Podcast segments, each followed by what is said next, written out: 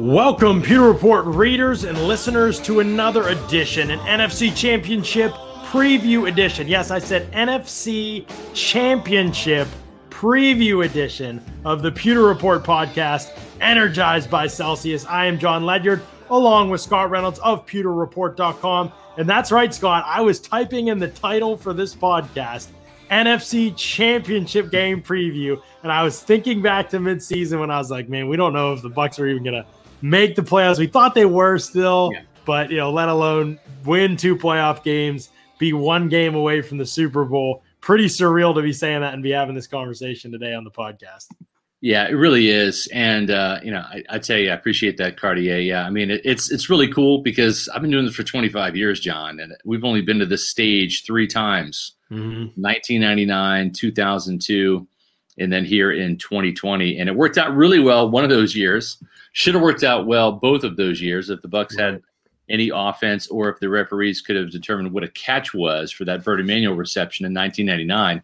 Maybe things would have been a little bit different uh, in Buckland. But you know what? I'm feeling pretty good about this Buccaneer team. I uh, we talked about the last uh, in the last podcast about the parallels, the the psychological parallels between mm-hmm. beating the bully in Philadelphia, the the team that was that was like um, just that that hill yeah. you had to climb over. Correct. Right? That mountain you had to climb. And and they finally did that in, in 2002 and that's what made the Super Bowl for me a little anticlimactic because I had no doubts in my mind they were going to win the Super Bowl. Now, mm. kind of the same thing here, five straight victories by the Saints over the Tampa Bay Buccaneers. Some of which were in humiliating fashion like that right. last game, 38 to 3 on Sunday Night Football. But John, once again, I think they've climbed the mountain and uh, with with the, the, type of confidence they can take, not just from beating the Saints in New Orleans on Sunday, but mm-hmm. also beating the Packers. Although it was a long time ago in Week right. Six, I don't think this Buccaneer team's afraid of Aaron Rodgers come Sunday night. They might be the only people right now because Aaron Rodgers is terrifying. I'm afraid yeah, of him. Exactly. But you're right. The Bucks defense might not be. They have a lot of confidence right now they are. They're playing with an edge. There's no question about that. The Bucks are playing with a confidence, even when the game plan isn't perfect and the execution isn't perfect. That has not seemed to wane in over the last two weeks, and so uh, it's encouraging to say the least for sure. We've yeah. got a lot to break down. We'll talk about Vita Vea. We'll talk about what we heard from players hey, John, and coaches today. John, but Douglas O'Connor says, "Where's my Celsius commercial?" He's going to say, "That's right. It's all brought."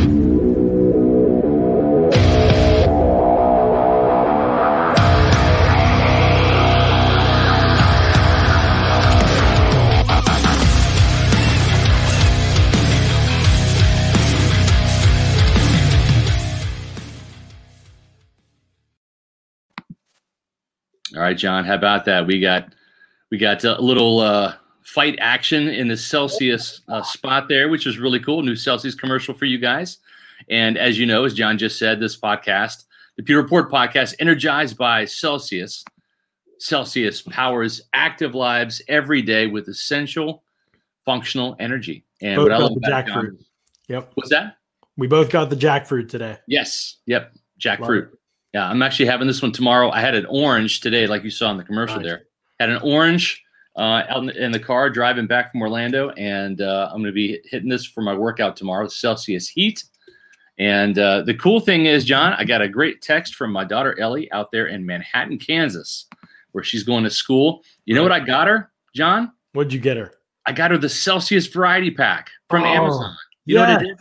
I went to pewterreport.com. I clicked on the banner that Celsius banner took me right to Amazon. Wow. And, and I said, Ellie, I'm going to buy you a, a, a, case of Celsius.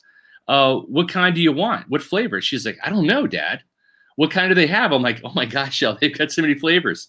So I went ahead and I ordered her the Celsius variety pack. And I said, text me all the flavors that you get. She said, orange, cola, watermelon, grape, raspberry, grapefruit, peach, apple, Fuji pear, wild berry, kiwi guava, strawberry guava, and peach mango.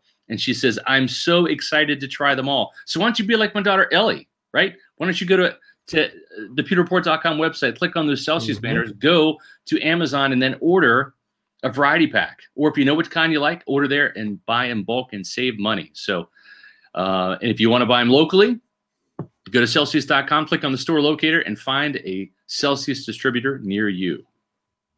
Sounds good to me, Scott. I am I'm loving the jackfruit. I have actually I've still haven't had one that I disliked. Somebody DM me today and they said, "What flavor should I try?" I'm stopping at the store today. It was just a some Bucks fan. They were like, "What flavor should I try of Celsius?" And so I was giving them some suggestions.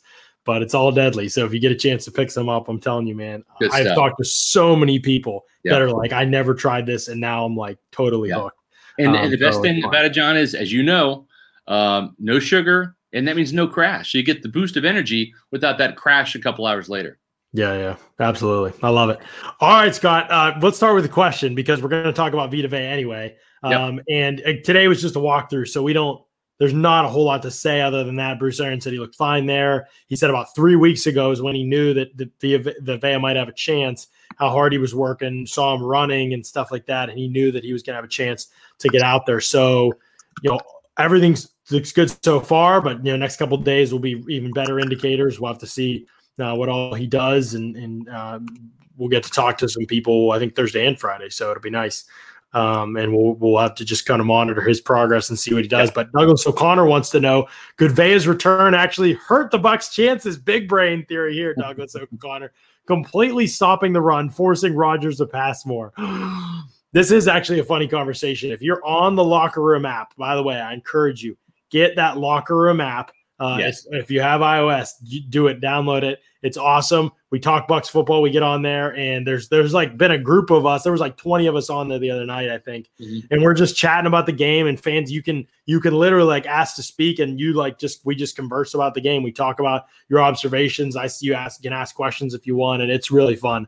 So get the locker room app, um, and you you should be able to uh, to get in there and join us on that on those. We do them before the games and halftime of the games, and then I have one on Tuesdays too. Tuesday evenings uh, on my Bucks briefing column comes out in the morning. Uh, but anyway, we talked about this topic of is it actually a negative thing to be great against the run because you force teams to pass more. And I was talking with Hayden Winks of Rotoworld about this the other day. He does a lot of analytics and fantasy football stuff for them, and he was telling me how the Bucks, I think, have the highest no neutral pass situation rate in the league. So in other words, when the game isn't out of hand, this takes away when the game's out of hand, two minute drills, um, those kind of kneel downs, takes away those kind of things. It just looks at neutral situations in the game. So nothing's decided or anything like that in the game at this point. You know, not third and longs. It takes third and longs out because obviously you're passing those downs.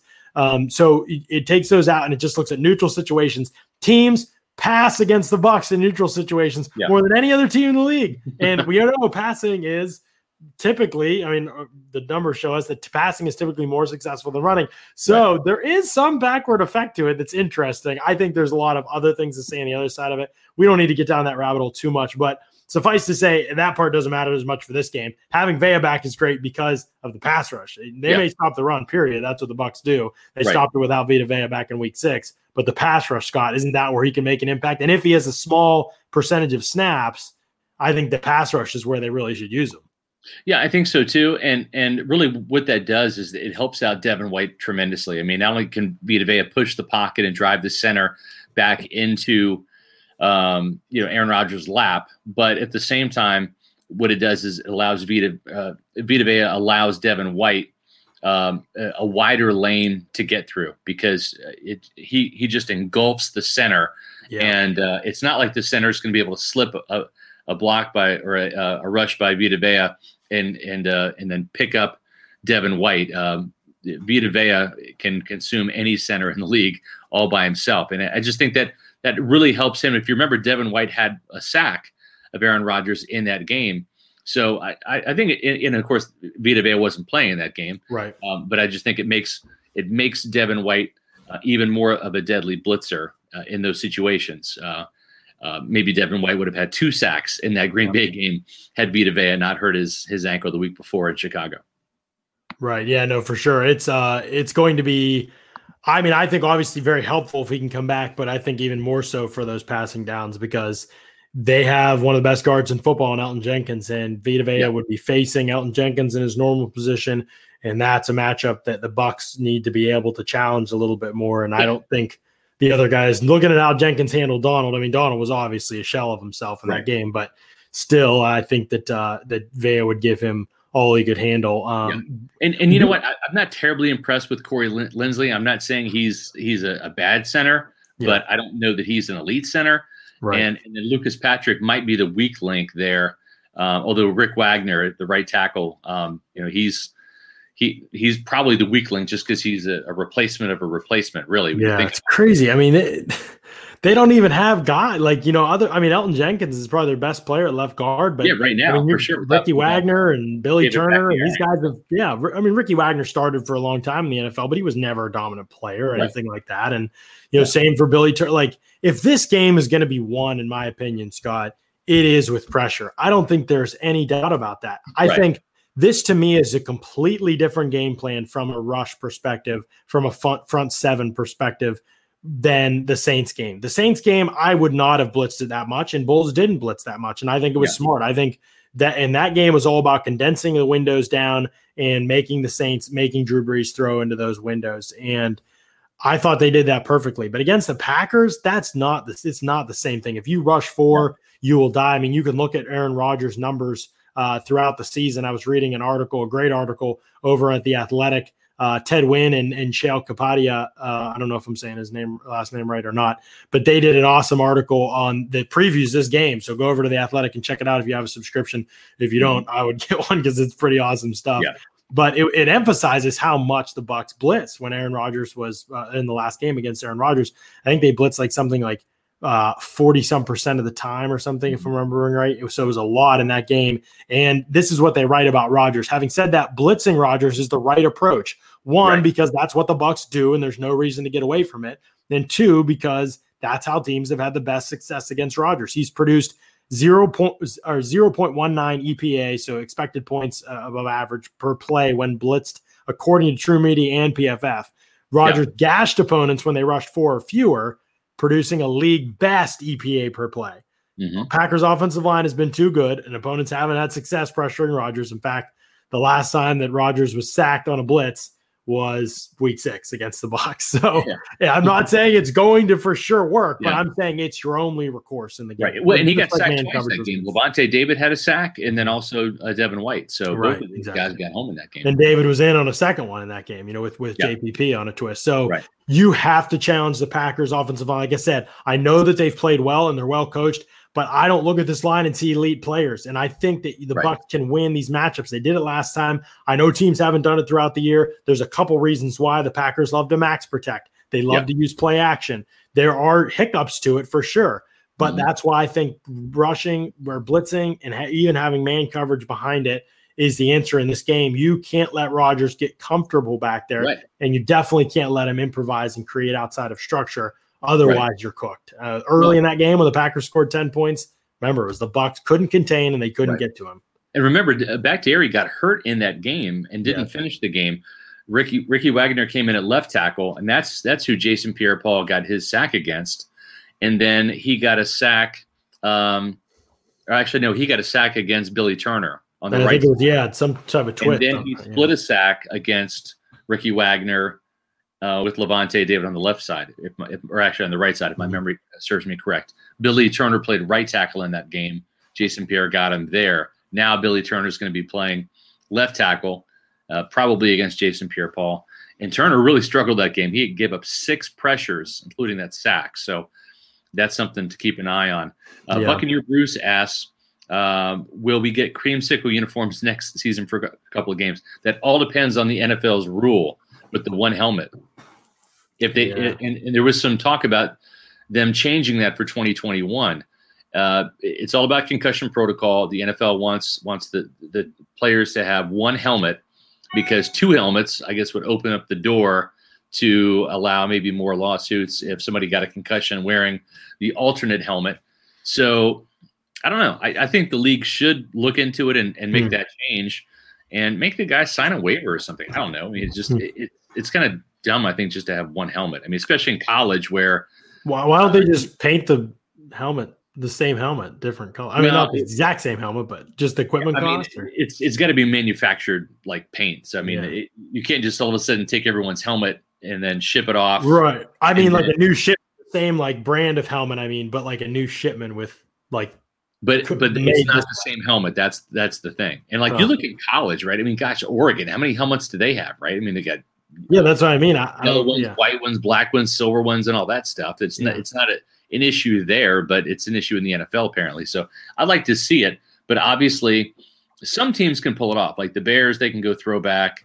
The Packers can go throwback because they keep the base color of the helmet. The Buccaneers, obviously, they can't go Buccaneer Bruce with the white helmet because they've got a pewter helmet. So Right. Interesting.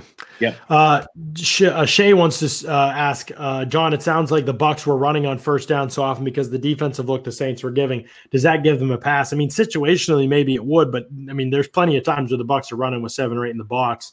Um, you know, and they and they may be even numbers. You know, in the box, Right. may mean seven defenders, seven blockers, and you know. I, Again, I think I've said kind of like how I feel about this. Like, I think in, in the game situation, you can argue with a one game sample size, although they did it against Washington a lot too, but it was so successful against Washington, and they still threw the ball really well against Washington. Right. You know, so I, I was it was less of an issue, but this was overwhelming. I mean, four I think it was was it Haas Juke maybe that said the other day like it was four passes in 19 in 19 runs.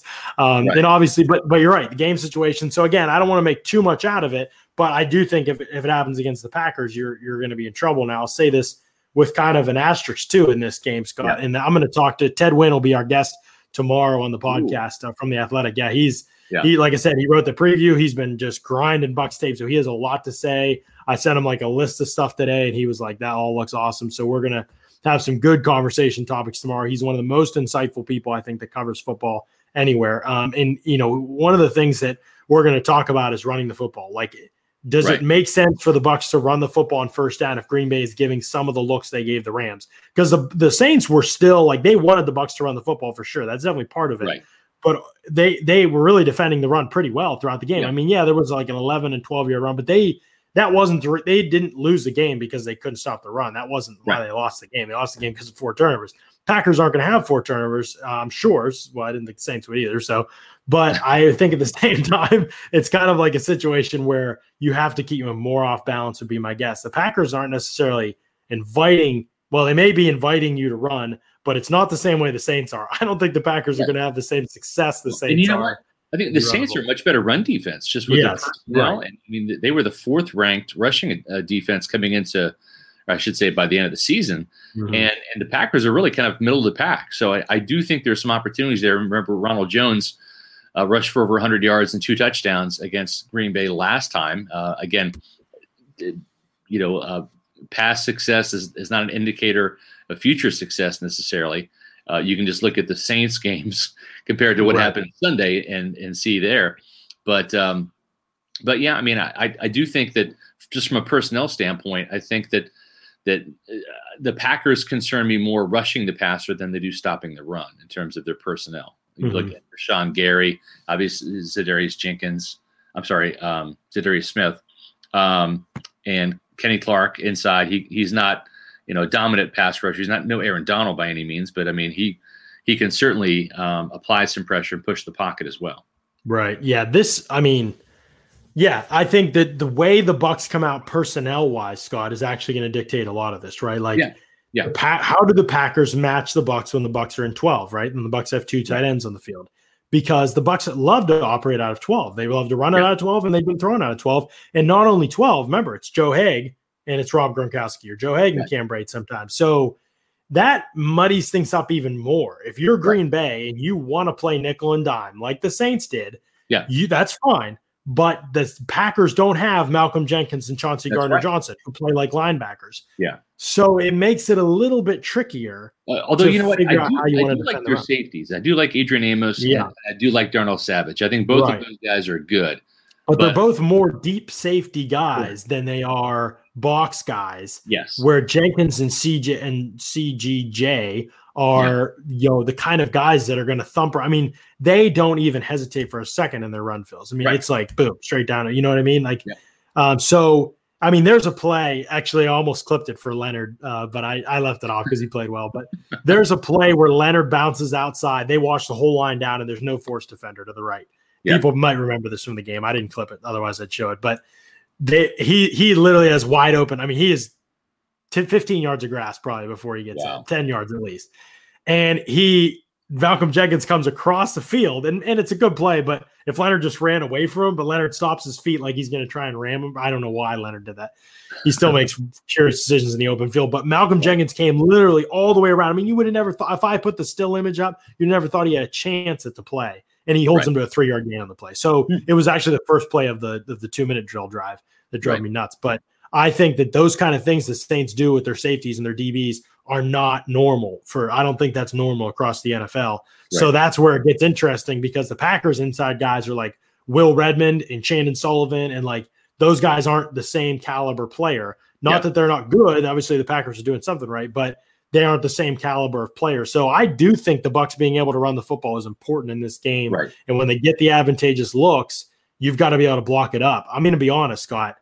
Ali Marpet did not play great against the the Bucks. No, I saw PFF grade or against yeah. the Saints. I'm sorry. I saw PFF's grade for him and I was like, get out of here. I rewatched the game and I was like, that was probably the worst game I've seen from him all season. Like, yeah, I, David Onyemata gave him issues. Right. I mean, that guy's a tank. Oh yeah, he is. There's no doubt about it. He's yeah. he's he's quite uh, quite good. And we're talking about you know Green Bay uh, not being suited to stop the run. I don't know what you want to make of this. If holding Derrick Henry under 100 yards, he had 98 was uh, was was a, a win. They the Packers certainly couple weeks ago in the snow, poured it on 40 to 14 against the Tennessee Titans. Uh, no slouch opponent, right? I mean, Tennessee's a good team. Derrick Henry was held to 98 yards on 23 carries, 4.3 yard average. But for a guy that could break off some big runs, his longest gain of, of the game was was 10 yards. Uh, they they gave up a 45 yard run to a scrambling Ryan Tannehill. We know that you know Tom Brady won't even get four or five yards, much less 45 yards. Sure, right. but um, but you know, I'll tell you the, the on the other side of, of, the ball, the Packers' ground game really concerns me. It, it, it just does. This is a three-headed monster.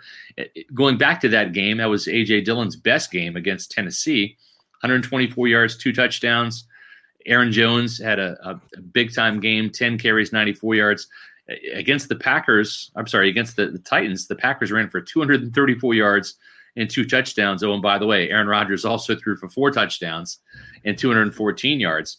And, and I think that's what Bruce Arians was alluding to today when he was talking about um, the play action is the Packers can run the ball, and that just makes play action even more effective. Uh, if, if, if you have a legitimate running game, you don't need to run the ball to have an effective play action passing game. Right. right. The motion alone is enough to cause that hesitation. But when you do have an effective ground game, like the Packers do, in, in any given week, it could be Aaron Jones, it could be AJ Dillon, it could be Jamaal Williams. They've got three capable guys. And if you go back to that game in week six, boy, Devin White did a number on Aaron Jones. Uh, his worst game of the season 10 carries, 15 yards. He did score a touchdown in that game, but he averaged 1.5 yards doing it, John. It was the only t- uh, touchdown for the Packers that day. AJ Dillon, five carries, 31 yards. He averaged 6.2 yards a pop. Jamaal Williams, four carries, 34 yards. He averaged 8.5 yards per pop. So uh, the Packers were not in position because the Buccaneers had an amazing second quarter. Remember, John, the Bucks were down 10 nothing. Right. They scored 28 points in the second half. All of a sudden, it's an 18 point lead at halftime. Mm-hmm. And then they, they tacked on 10 more points. So it really took away some some opportunities, especially in the second half where the Packers could run the ball. But they still ran for 94 yards and a touchdown and a 4.5 yeah. yard average, which that's higher than the Buccaneers allow. So I think if, if Tampa Bay really wants to to neuter the Packers ground game, you got to mm-hmm. get a big lead on them and make yeah, I mean, Rodgers throw the ball. That was an interesting game because I felt like the Bucks played the run really well, and they gave up a 25 yard run early in the game on like one of the first drives, the second drive of the game, I think. And that was on. Okay, so that run was on a split zone with a fake jets with a fake jet coming across. Yeah. The reason that run happened is because Devin White got out of position. He chased the jet when it wasn't his responsibility. Yeah. He took the eye candy and they ran right in his gap, right. and and he left Lavonte out to dry. Now White has matured since then. The Saints tried to get him with Jets all game. They tried to get him with all kinds of stuff. He didn't fall for anything. Um, and so yeah. I'm encouraged by his progress, but also Devin White played awesome in that game when they he went did. outside zone and cracked toss, and there wasn't the yeah. deception. I thought this the Bucs handled it really well. I didn't think the Bucs got beat up up front at all. I thought it was misdirection stuff that got him. So yeah. no, you're right. And De- Devin White in that game had 10 tackles, including three tackles for loss. Right. That's how well he played the right. run. Second half. In addition to a sack. Right. So I think I say this to think because you've seen the Packers once, hopefully the deception, you're a little bit more ready for the deceptive things. And hopefully Devin White's matured a little bit as a player enough to make those kinds of plays more consistent. And then late in the game, they had a 20 yard run when the Bucks had like a five man box yeah. When they were down, when the Packers were down, it was like mid fourth quarter. They were down like yeah. 20. I mean, it was like 38 to 10. Right. And they right. ran the ball. And I think it was just like, what? Like, and so they yeah. kind of, you know, so, but yeah, it was, um, I think they match up well with what the Packers typically do, but the Packers have lots of deceptive elements that take away that kind of, that kind of advantage that the Bucks might have because they do split flow and they do wind backs and things like that. And, it's difficult to process all of that at times. So if you get beat by the Packers run game and you're the Bucks, I don't think it's because you're going to get mauled up front or you can't get off blocks or things like that. I think it's going to be because of the scheme because you weren't ready for the scheme or something they threw you schematically. That's where Todd Bowles has to make sure his guys are ready. I don't think mano y mano. I'm not worried about them like I'd even be worried about the Saints, you know. But I do think conceptually the Packers are just very, very creative. It is hard to yeah. prepare for everything that they do. We talk about this, Scott, right? Like, what are the things the Buck need, Bucks need to do to have an offense that's worthy of the potential that they have? Well, let's do more motion. Let's do more right. play action. Let's do more first down passing. The Packers do all that stuff, yeah. and they have from the beginning of the season, and they've just gotten better and better and better and better and better and better. And so that's why it's like this juggernaut offense because the Saints, you know, they do a lot of good things. They don't do any play action, so they didn't threaten the Bucks play action at all. The Saints are one of the lowest play action teams in the league. And so it's kind of like this, okay, well, but the Packers do everything. So right. one of the keys, I think, Scott, I would tee off against the Packers play action. I wouldn't care if you miss a run and you miss a fit and you run by a couple runs. Okay, maybe you have to adjust. I'd rather adjust to that than to Rodgers having all day in the pocket because you were reading run and right. you know you got caught on a deep shot. Nobody, nobody anywhere near Rodgers. Right. I tee off when he has his back turn, try and run through that through that yeah. pass protection. Speaking of deep shots too, I mean Allen Lazard, who I, I, I know from watching him at Iowa State for so many years in the Big Twelve, you know he had a 58 yard catch, a touchdown, oh, uh, averaged 24 point, uh, 24 yards per catch. Uh, four catches, 96 yards, uh, really kind of upstaged Davante Adams uh, in the last uh, playoff game, which was against the Rams when they they advanced there.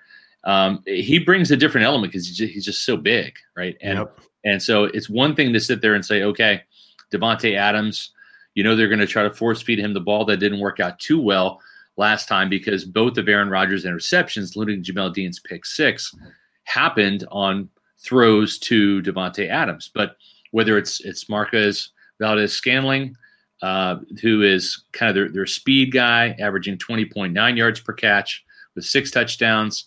Uh, Robert Tonyan, the tight end, 11 touchdowns this year, uh, close to 600 yards receiving. Or Allen Lazard, who's just a big dude who wasn't super effective during the regular season. He's kind of down there on the totem pole when it comes to you know to targets. But the thing about Lazard is is whether it's going to be Jamel Dean or Sean Murphy Bunting. This guy, I mean, he's 6'5, 227. I mean, he's, dude. He's he's mm-hmm. a Mike Evans. He's probably even bigger than Mike Evans because I think Mike yep. is down below 220 now. Um, but he's he's a he's a bit of a matchup problem for mm-hmm. Sean Murphy Bunting in the slot if they put him there. If they put him on the outside, you know, Jamel Dean um, has got some size, but uh, they've got more ways than just Davante Adams to beat you. Right. This is this is also another element of the Packers. They the receivers block and they love to run screens. And Tonyan will yeah. block out there. They love wide receiver screens. The Bucks blew a couple of them up in the first game and played it really well. So you hope they're ready for them again. But again, this is a game. The Bucks won this game last time, I think, because they played really good press man defense. And then they do, and and that's what they have to do because John, they didn't yeah. do it in the first quarter. They switched to it, and it worked swimmingly yeah. well. You know what, John? Um, who cares if if the Packers know it's coming, right? right? Because it worked last week when they played the Saints. That's right. what the Bucks do well. That's that's the best thing they do is play press man. So yeah. do it. It's just like it's, like like under yeah. under Monte Kiffin, the Bucks played the Tampa 2, and they did mm-hmm. it really really well. And it's hard to defend because that was a defense built with those types of players. Derrick Brooks was the prototype weak side linebacker in the Tampa 2. Rondé Barber was the prototype nickel corner, mm-hmm. right? Warren Sapp was the prototype three technique defensive tackle. Uh, John Lynch was the prototype strong safety enforcer type for that style of defense. And it was predictable as hell, but they were so good at it, it didn't matter because right. you had to go up against the best players in the NFL doing what they were trained to do and, and fit like a glove in in terms of a scheme. Right. And I think that that you look back at the college careers at Auburn of Carlton Davis the third and Jamel Dean and Sean Murphy Bunting at, at, Central Michigan, they played press man coverage. That's why mm. they were drafted. Put them in that scheme and look out because it's yeah. happened before swimmingly well. Right. And you make life harder for play action passing. You know what I mean? Right. Like it just doesn't make any sense at all to do anything other than, I mean, not the obviously games, you know, situations, yeah, third and long. You've got to mix like, it up. You've got to show different right, look, right. But pro- primarily you want your identity to be to yep. be that. Just just like, you know what? What's the identity for my bookie, John? The identity for my bookie is that's the place you go when you want to play bets, right? You want to win money, go to mybookie.ag. That's right. And what promo code do you use, John, when you, you go to my bookie promo code Pewter, P E W T E R, Scott. That's what you use. That time of year when championships are decided, champions are crowned, legends are born. It's time for the NFL playoffs, and we're in the thick of it here in Tampa Bay. You've waited and watched all year as your team rose to the top or fell to the bottom if you're not a Bucks fan. But now it's your turn to win big. You've heard the name just about everywhere, my bookie. They're the industry's leading online sportsbook and casino, and it's not hard to understand why. With thousands of lines to bet on on all your favorite sports NFL, NBA, college basketball, check, check, check. How about MMA? How about soccer? Yeah, they got the latest odds, period, for all the sports. So take advantage of MyBookie's prop builder and live in game betting, where every single run, throw, touchdown is just another chance for you to put cash in your pocket. Visit their mobile friendly website today and get your deposit matched halfway up to $1,000. Just use the promo code Pewter, like John was talking about. When you and your when you and your friends make your first deposit, that's what you want to do. Pewter, and you get that deposit match halfway to $1,000. The best part about it is they make it really simple with a variety of ways to deposit instantly, including credit card, bank transfer, Bitcoin, and more.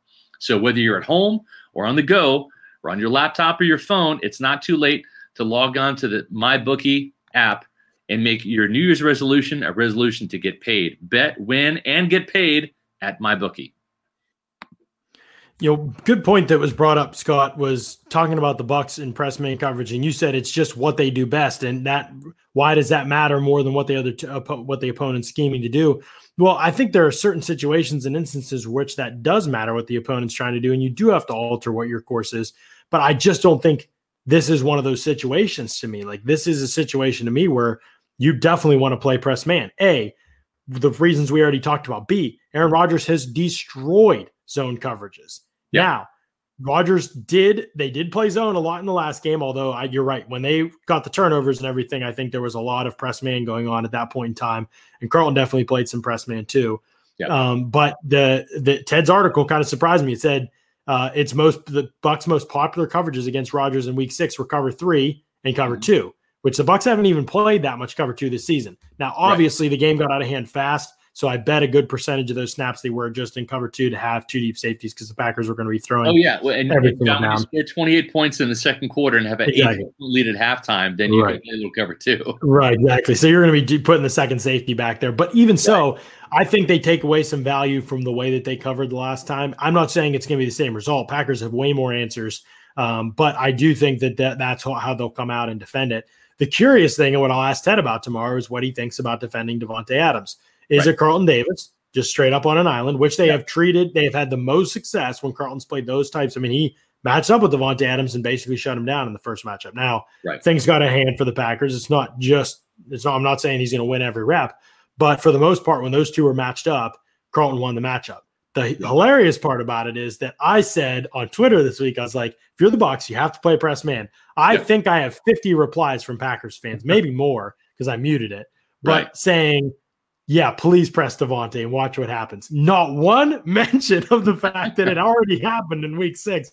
It's not like this right. is a hypothetical situation. Like this is a situation that occurred and Davis yeah. gave up like 30 yards. So yeah. I don't know if they just blocked it out or, but I mean, it doesn't mean that it'll happen again, but it's just funny to come in that confident when it already occurred. Right. But I think if you're the Bucks, that has to be kind of the strategy. And if it is, and if it's successful, every single one of those guys is getting retweeted onto the TL for all you Bucks fans to have fun with. So, yeah. that's the way that situation is going to go down if it happens. So, yeah. And prayers, you know what, Bucks fans? Crossed. Still a forecast for snow on Sunday, high of 28, low of 21 in Green Bay with the forecast of snow. So we'll see how much it does snow. If it's going to be a little smattering like it was when the Tennessee Titans ventured up north to Lambeau Field, or if it's going to be like the Snow Bowl between the Jon Gruden led um, Oakland Raiders versus the Tom Brady led New England Patriots uh, back in the playoffs. Uh, what 2001, right? Yeah. Mm, yeah. So, I think so. Here's what I'll say back then too, Scott, about the passing. Okay, because I see people still asking questions about the passing and do you run it? Like, can the pass game get going? You know, Chris Godwin, blah blah blah. Um, you know, is he going to catch the ball this week? And is AB going to play? And all those things. You know, why it matters so much more whether the Bucks passing game is good than the Bucks running game. The Bucks can run the ball well in the game, but yep. running plays, even when you're running it well, I think back to the I think the most successful rushing game this season was the Ravens against the Steelers in week like seven or eight or something. And the Ravens obviously lost that game. They lost that game because when they got into situations where they had to throw the football, they couldn't do it. They couldn't do right. it when they had to drive at the end of the game with no time left and they were down. They couldn't do it in the red zone when they had a third downs in the red zone. And they also turned the ball over when they threw it. So, right. in other words, you can run the football well, and that can be a good thing. But at the end of the day, whatever you do in the passing game is going to be more successful in going to it is going to create more offense for you because of the average length of the play and the amount of ground right. that you cover and the value of the play. So why I like passing the ball so much more than running it, even if you can run the ball successfully, is because to achieve the most value you can, you want to use more of your plays for passing because right. the chances of achieving a higher value are higher. So I say all that to say I think that Bucks running the ball effectively is important in this game. Yeah.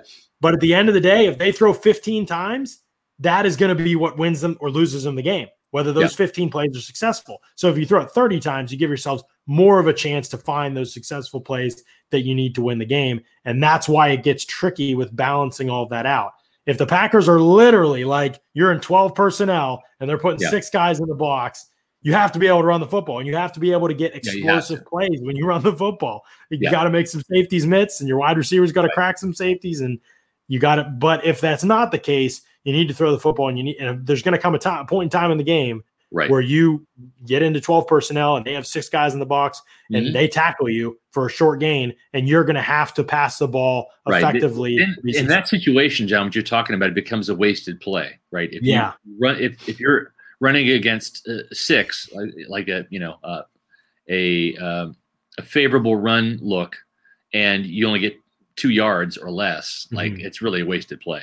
And right. I'm, I'm a big proponent in what Tampa Bay has done this year after the bye week, which is pass the ball on first down, run the ball on second down. Then you get into third and one, third and two. It's it's a running down. You can pass out of right. it, but for God's sake, don't go empty on third and two. Like that's a better move that drives me nuts. Hate it. Wasn't that what did they do that on Leonard's touchdown? No, they weren't empty. Leonard came out yeah. of the backfield on that. But I'm just saying it's like like third and one, third and two, especially especially because Brady can sneak it successfully and, and convert a fourth and one. That's why I say third and two is a rundown. Right. Because your chances of getting it are, are really good. I mean, this Buccaneer teams is averaging more than two yards per, per run this year. Mm-hmm. So the, the odds are in your favor. But but pass the ball on first down to get into those favorable short uh, uh, third and short situations. Animal, uh, appreciate the super chat. Someone please explain this to me. Vita Vea was put on IR. I thought he couldn't play for the entire season. Okay, so this year with COVID, th- there there have been some rule changes. Um, part of this is part of this is uh, uh, rule changes that, that, that are kind of COVID related, right? If if a player tests positive for COVID, um, then you can bring up some players on Saturday for the roster, so you're not short, so you don't go below 46, right? There's, so there's there's some positives that have come out of this COVID situation as it pertains to the NFL. Believe it or not, that's one of them. The other one is is having short term um, or long term injured reserve where uh, a player doesn't necessarily have to be gone the whole season. That you can bring them back.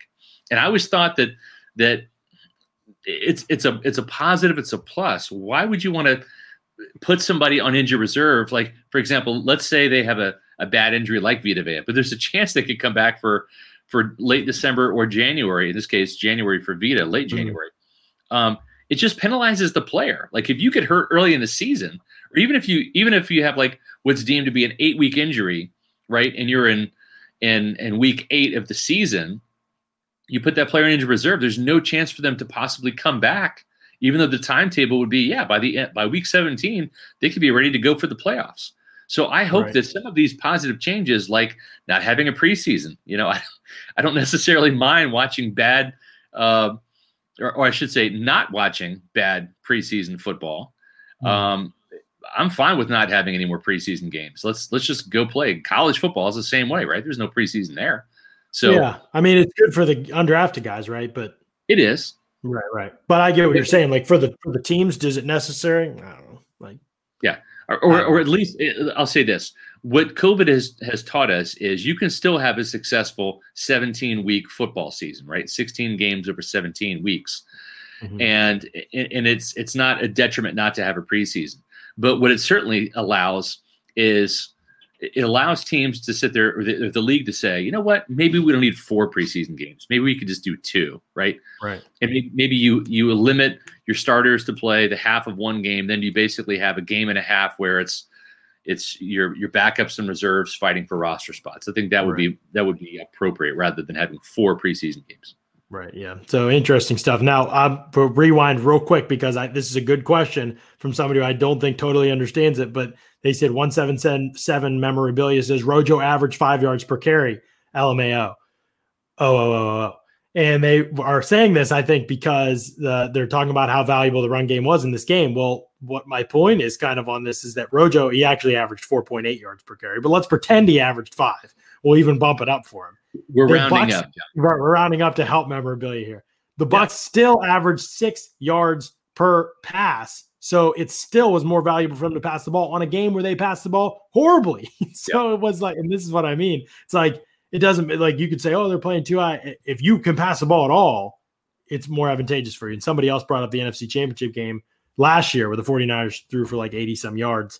Um, yeah. and well, and the, you know, I, I think where, where, the, the one thing like we talked about like momentum right momentum and heart and grit you can't measure those things at the combine right yeah so there's like a mental edge to running the ball is what you're saying well there's a mental edge but there's also the clock factor too because it, you know uh, depending on how the game flow is going right you you why do you see teams go to hurry up offense and they pass the ball not run because the clock is their enemy at that point in time. They're trying to play catch up. Or right. if you have a lead, you're trying to salt the ball or salt the game away. You run the ball because you're not just trying to beat the other opponent; you're trying to beat the clock. So mm-hmm. I think I think that sometimes is is is where the the run pass thing that like I, I get what you're saying. It, it is more advantageous from a statistical standpoint to pass the ball, right? Because you're looking at the at the exchange from six right. to four, right?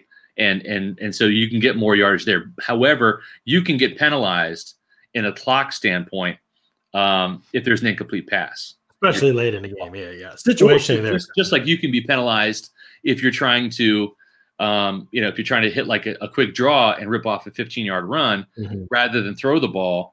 And you know, and your running back gets tackled for two yards. Now all of a sudden, you just wasted 30 seconds, mm-hmm. right, on a on right. a little quick hitter draw you were hoping to hit, right, where you might have you might have been able to throw for 15 yards instead.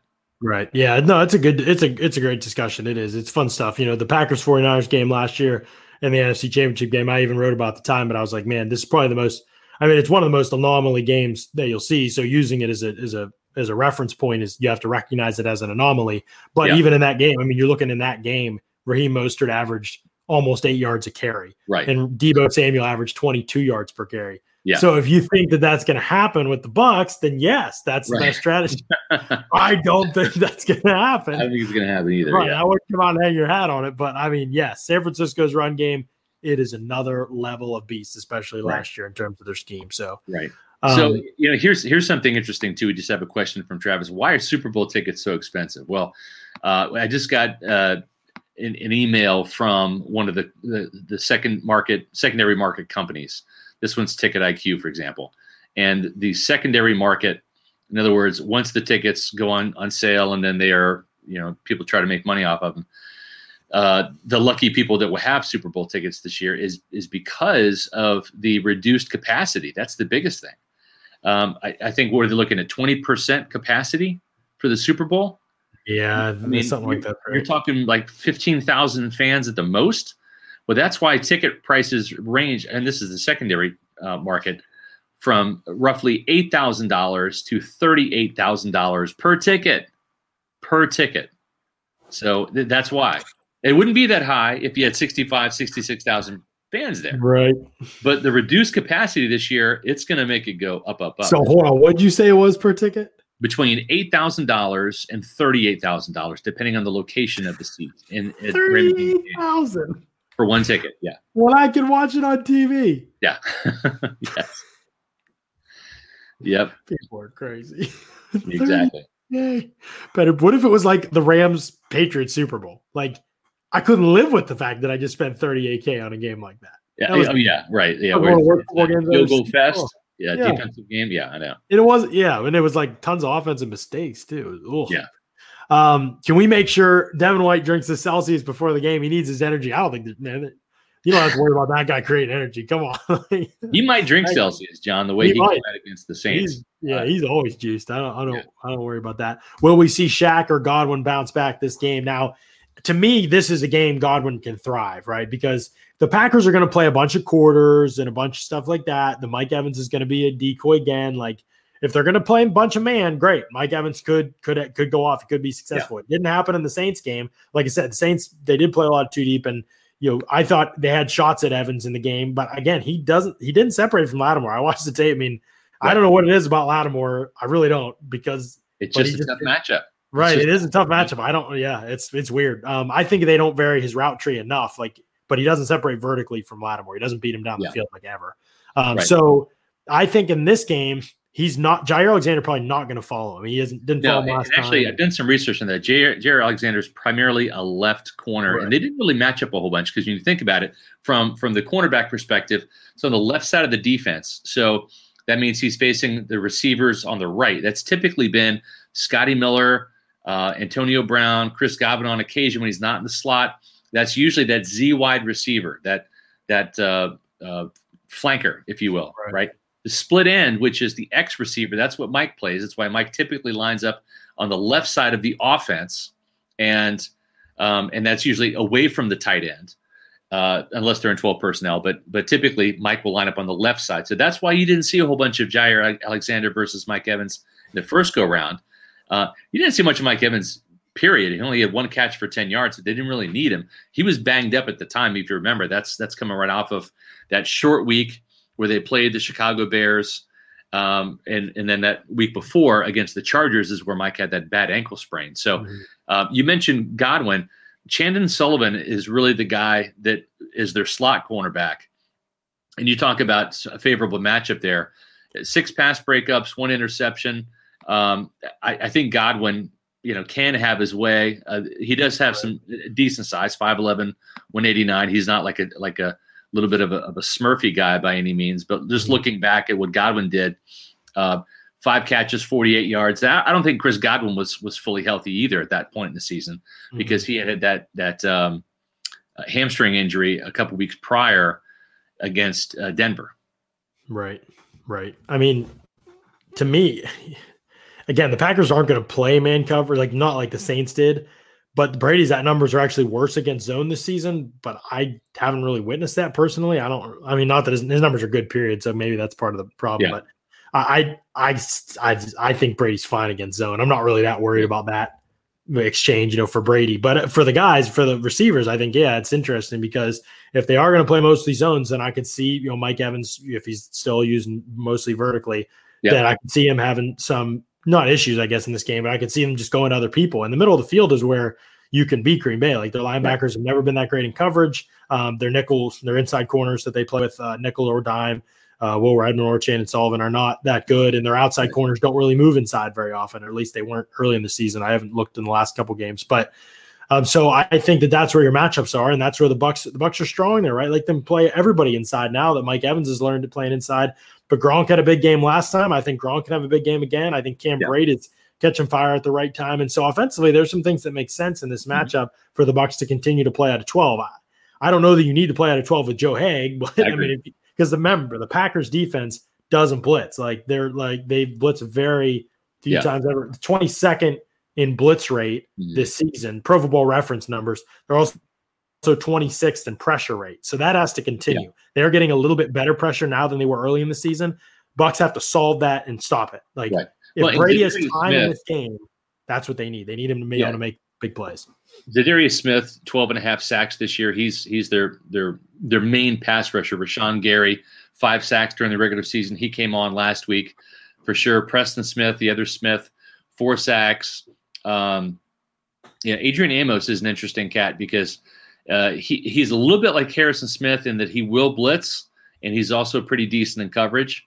Um, whereas you, have got a, a, little bit more with Darnell Savage of, of the coverage ability. He has, leads the team with four interceptions. Uh, but you know, we're talking about coverage, John, and you know who's got the best coverage of all? Oh, Briar Greaves. You're Briar damn right, Briar Greaves. And listen, what a world uh, I should say, what a year for the insurance world, right? I mean, a record number of named storms, over 30 named storms this year, um, flooding across the country, wildfires out west, not to mention the pandemic. With the commercial property and homeowner rates, uh, they're going through the roof, right? Uh, across the industry because of these catastrophes. So it's important that you shop for the best rate. Do what I did. Call Briar Greaves. Briar Greaves has got numerous carriers and different options to help new and existing clients that have been affected by these increases.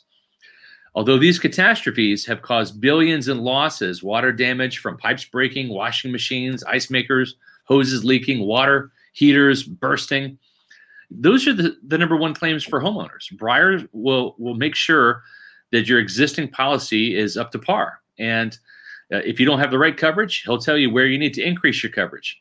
It's not just the best pricing; it's about the amount of coverage because that ultimately at the end of the day is what you're buying. You're buying insurance coverage. So you want to make sure that you've got the proper amount of coverage. Personal and commercial auto insurance is another line of the business that the Briar Greaves handles. And they can shop your personal or commercial auto insurance through numerous carriers like Progressive, MetLife, Safeco, Allstate, just to name a few.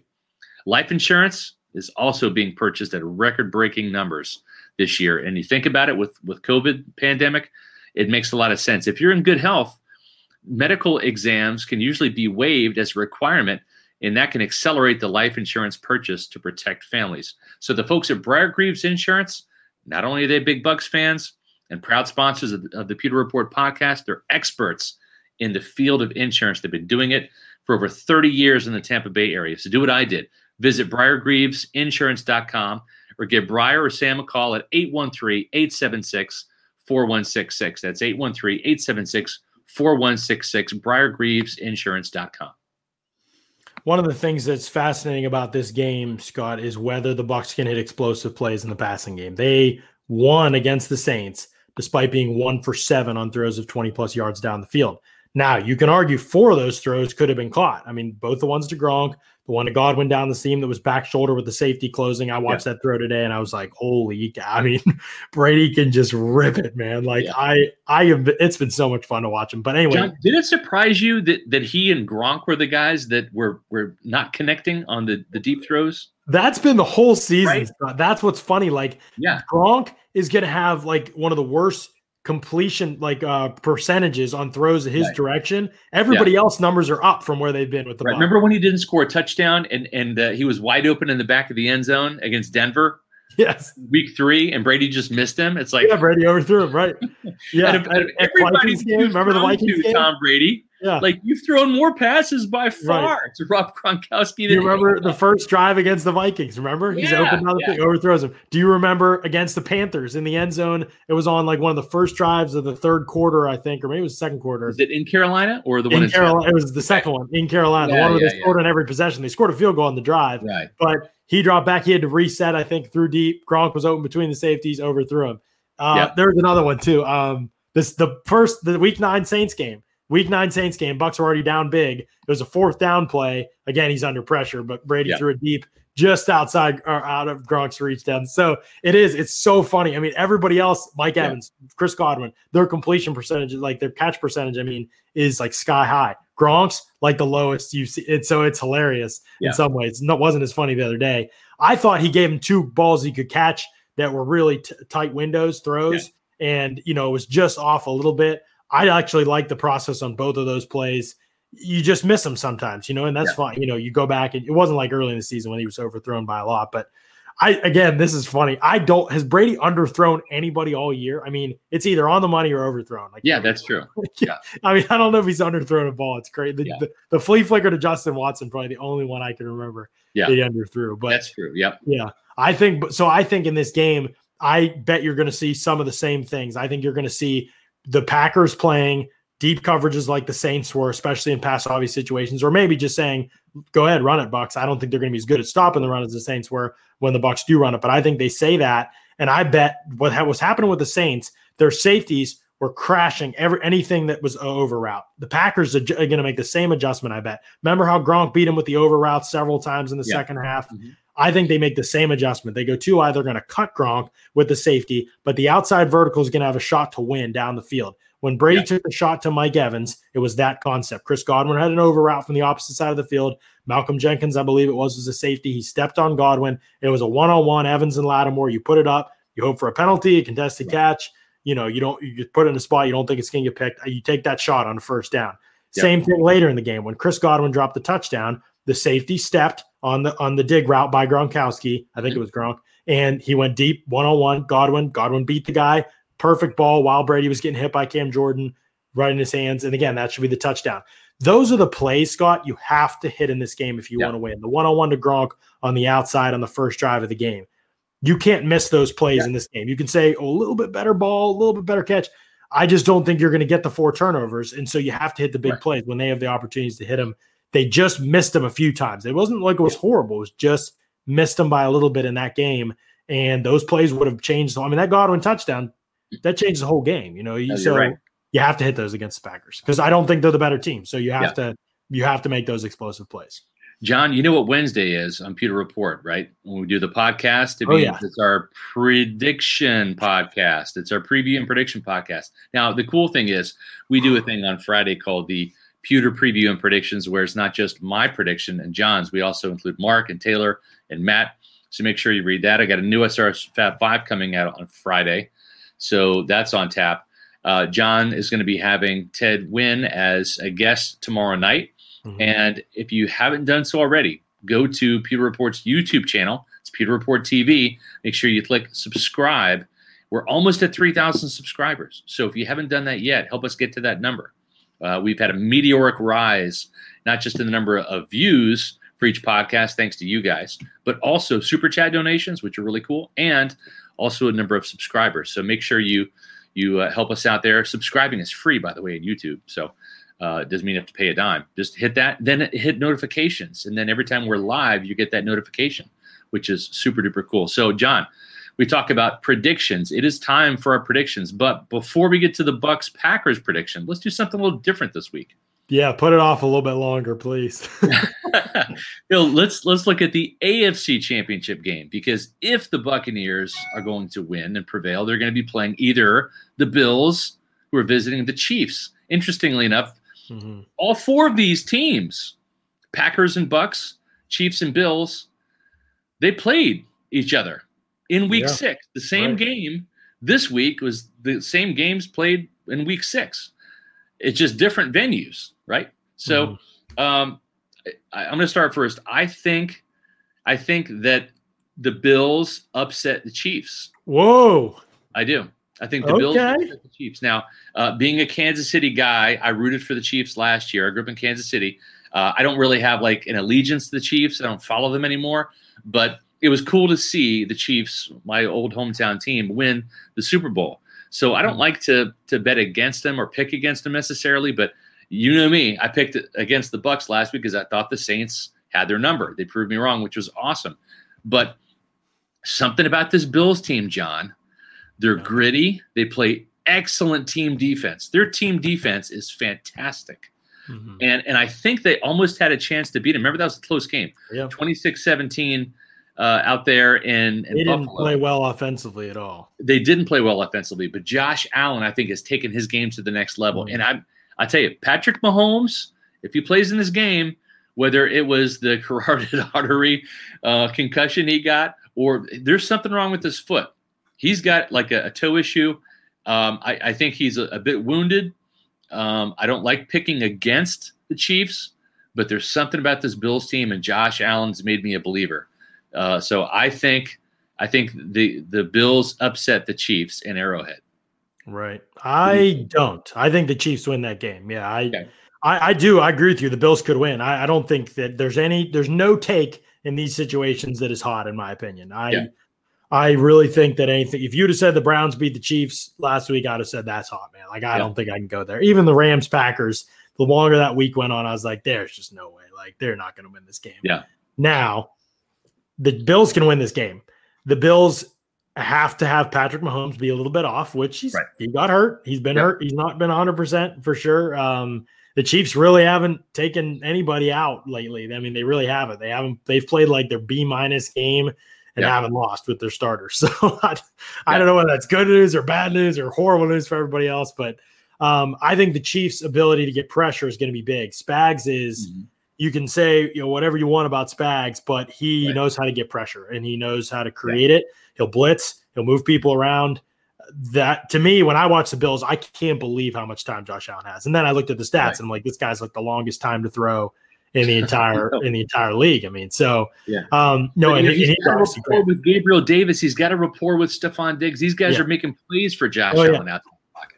I agree. Yeah, it, for sure. And so I think that, you know, if the Chiefs went out there and said, we're just going to man up on everybody, you know, they're going to get destroyed.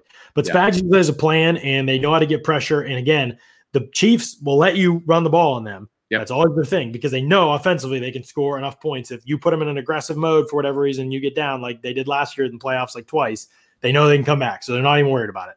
Yep. But the Bills don't run the ball. So. I think they're going to play right into the Chiefs' hands. And that's my my concern about. Not that I think they should run it a ton, but I think the okay. Chiefs will be ready enough. Right. Bills so will better offensive day than last time, but the Chiefs. I got the Bills. Now what everyone's been waiting for. the Bucks Packers prediction. We've already previewed it, so I'm going to get right to it. Get right to the chase. Ryan Succop in the snow. Last second field goal is good.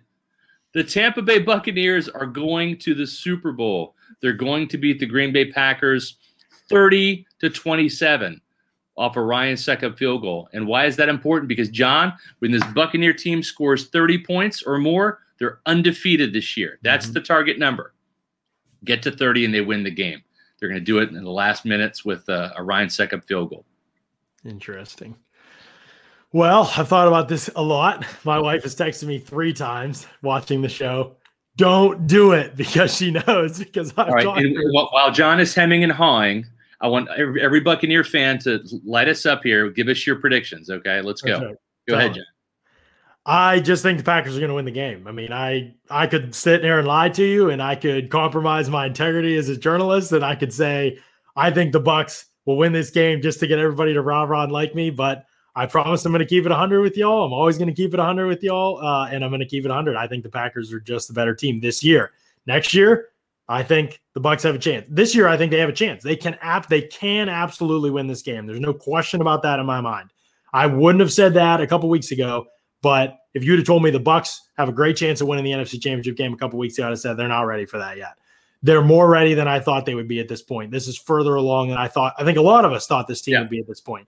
The Packers are just a machine right now. I mean, and their defense is playing better than they've played all season long. They're figuring out how to get pressure. Their safeties are playing way better than they were early in the season. That's been huge against teams like the Bucks and Arians scheme because he loves to hunt those big plays.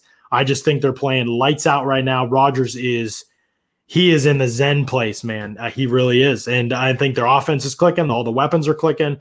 The protection, the scheme is better than any other scheme right now. I think in the NFL offensively this season. Uh, and when you talk, put the talent on top of it, it's just a huge task. It's a huge task, I think. So I think the Bucks can win it. Again, have to get pressure on defense, have to hit big plays on offense in the passing game. Can't survive underneath and Cam Brate have 50 yards and Leonard Fournette 44 and be your leading receivers for the game. Not going to work. Not the way the Packers machine is going with Rodgers at the helm. So Bucks can win it. I think Packers win it. I think it's a close game. I think it's 31 to 27 Packers win the game.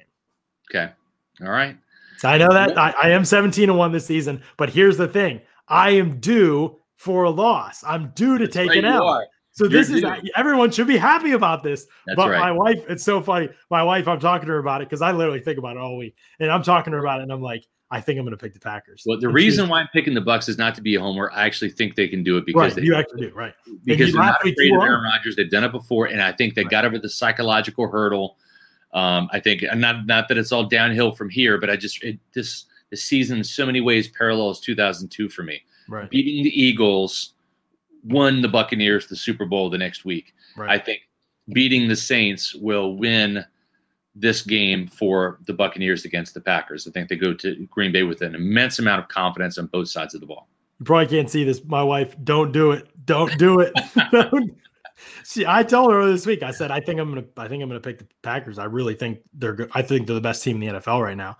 And yeah. she was like, "Are you kidding me?" She was like, "Are you?" She was literally mad at me that I was picking the Packers in this game. So Bucks yep. fan, he's on your side. Maybe Scott can have her on the podcast since y'all probably won't let me back. um, but I, I'm just being honest. I think the Packers are the better team. I yeah.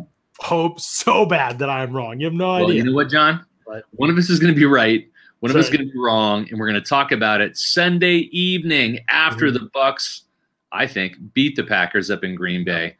Um, so for Jon Ledyard – I'm Scott Reynolds. Be sure to to tune in tomorrow night at 7:30 with Jon and and Ted Nguyen talk more Bucks Packers.